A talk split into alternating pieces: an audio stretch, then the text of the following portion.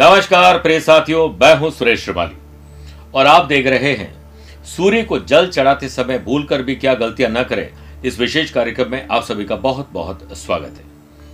आज का मेरा विषय है कि सूर्य को कब, कैसे और किन वस्तुओं से अर्घ्य देकर आप समृद्धिवान बन सकते हैं कॉन्फिडेंट बन सकते हैं। सूर्य सभी नौ ग्रहों में राजा है। उसके अंदर एक ऐसी ग्रेविटेशन फोर्स है कि बाकी ग्रहों को वो संचालित करते हैं। हिंदू धर्म में सूर्य ही एकमात्र प्रत्यक्ष देवता भी है। आत्मा के कारक ग्रह माने गए हैं। सूर्य को अर्घ्य देने से सौभाग्य वृद्धि होती है।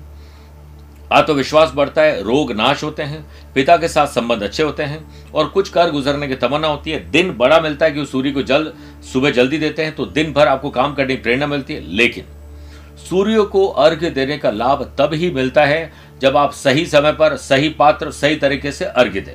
अन्यथा अर्घ्य देने का कोई लाभ नहीं मिलता है। उल्टा, आप सोचते हैं कि रोज अर्घ्य तो दे रहे हैं, पर कुछ हो नहीं रहा है। तो आइए जानते हैं सूर्य को अर्घ्य कब और कैसे और किन वस्तुओं से देना चाहिए। पहले जानिए सही समय। सूर्य को कभी भी अर्घ्य उस समय नहीं देना चाहिए, जब धूप तेज हो और चुभने लगे।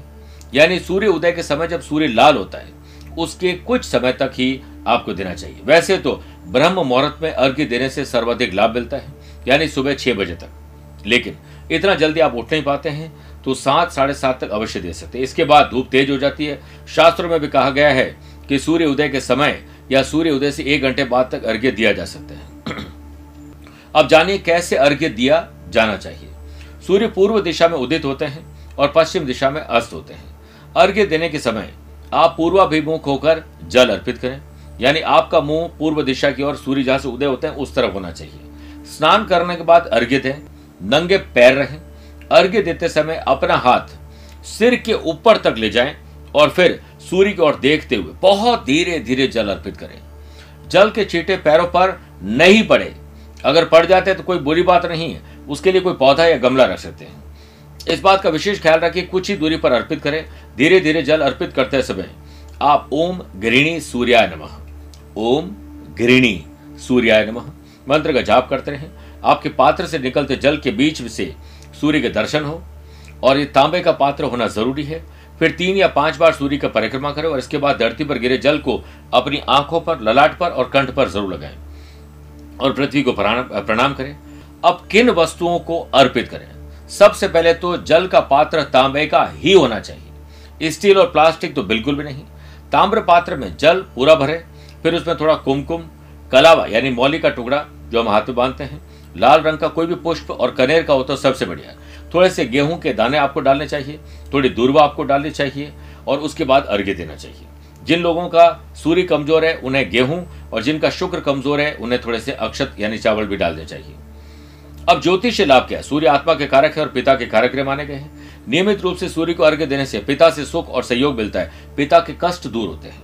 नौकरी में तरक्की मिलती है, व्यापार में आपका कॉन्फिडेंस बढ़ता है। सूर्य को अर्घ्य देने से संबंधित कई तरह के दोष भी दूर हो जाते हैं, जैसे गठिया रोमेटेड अर्थराइटिस हो या ऑस्टियोपोरोसिस की प्रॉब्लम हो। आँखों की तकलीफ़ हो या बालों का झड़ना हो, हड्डियाँ कमज़ोर हो रही हो, और उसके लिए आपको इसमें लाभ मिलता है। रविवार के दिन सूर्य भगवान का दिन होता है। इस दिन सूर्य को जल अवश्य देना चाहिए, अगर सात दिन न दे पाए।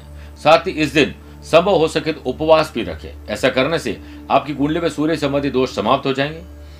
तो मेरे प्रिय साथियों, देर किस बात की? सुबह शीघ्र आज नहीं तो कल से ही सूर्य भगवान को अर्घ्य दीजिए और जीवन को खुशहाल बनाएँ।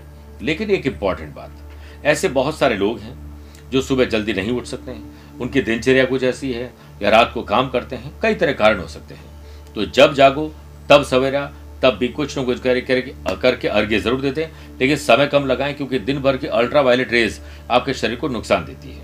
और सुबह सुबह की रेज आपको तरोताज़ा रखती है वाइटामिन डी थ्री देती है, जिससे कैल्शियम ऑब्ज़र्व होता है और आपकी हड्डियाँ मज़बूत होती है। दिन भर आपको चुस्ती और तंदुरुस्ती मिलती है। आप सभी कलाम साहब की इस बात पर विश्वास ज़रूर करें कि सूर्य की तरह यदि चमकना चाहते हैं तो उनकी तरह तपना सीखिए। तो आप तपें, चमकेंगे ज़रूर। आज के लिए इतना ही। प्यार भरा नमस्कार और बहुत बहुत आशीर्वाद।